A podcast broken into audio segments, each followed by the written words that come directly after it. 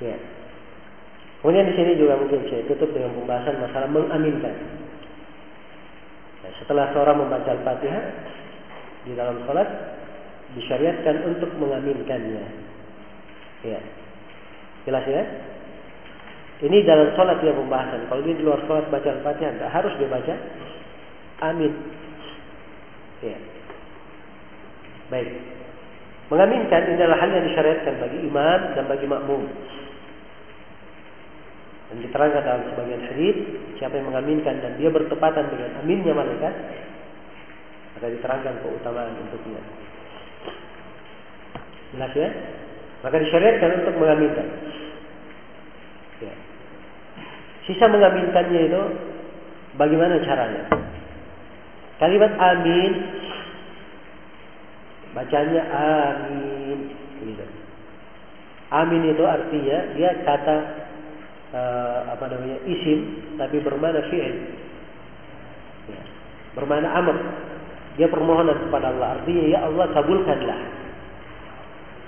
Jadi artinya Allahumma stajib ya Allah kabulkanlah. Itu makna amin. Ya. Data dalam sebagian riwayat Nabi mengaminkan dan memat dan memberikan mat, memanjangkan aminnya ini.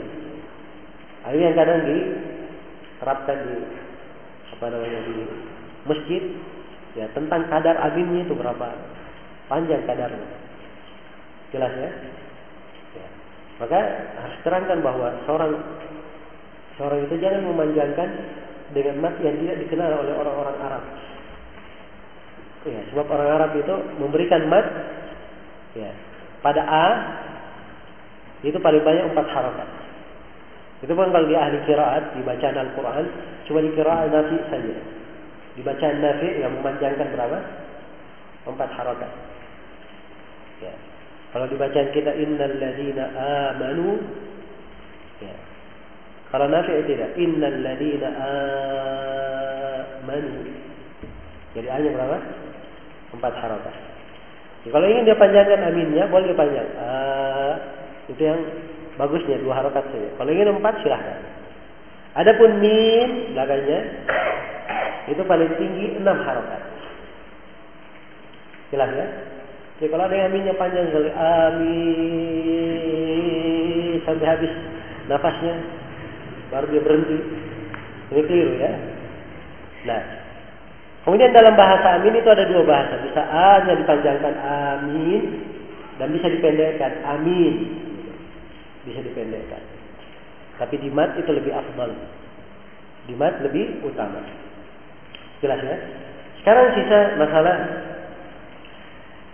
bagaimana seorang imam itu, seorang makmum, dia apa namanya mendahului imam dalam membaca aminnya. Apakah diizinkan atau tidak? Sepakat para ulama bahwa imam itu tidak boleh didahului. Ya. Kecuali apa yang dikhususkan oleh dalil, situ boleh didahului.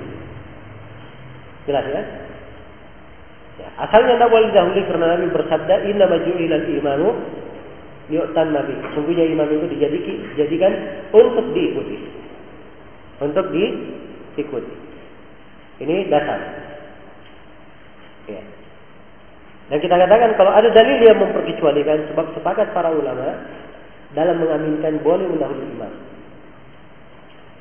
Ini kalimat boleh, tapi kalau ingin afdalnya, ya, paling afdalnya seorang itu mengaminkan bersamaan dengan imam, bersamaan dengan imamnya. Kan boleh kan? Mungkin atau tidak? Mungkin. Ya. Jadi imamnya membaca A, dia sudah mulai ikut amin, kan begitu. Ya. Ini yang paling mendekati sunnah. Ya, jelas ya. Tapi kalau ingin mendahului boleh saja. Tapi kalau ingin mendekati sunnah dia tunggu imamnya sudah mulai memulai ayat baru dia ikut. Amin. Jelas ya? Ini akan lebih mendekati sunnah. Baik ini pembahasan-pembahasan yang berkaitan dengan masalah amin. Ya sekiranya yang terkait dengan surah Al-Fatihah ya dan para ulama yang menyebutkan di dalam pembahasan uh, tafsir ayat-ayat ahkam terkait dengan surah Al-Fatihah ini Ya, pembicaraan mereka seputar masalah basmalah, ya, seputar masalah mengaminkan Dan kita sudah memberikan tambahan-tambahan hukum yang lainnya dalam masalah tersyabuh. Ya, semoga Allah Subhanahu wa taala memberikan manfaat untuk kita semua pada apa yang telah kita dengarkan. Allahu taala alam.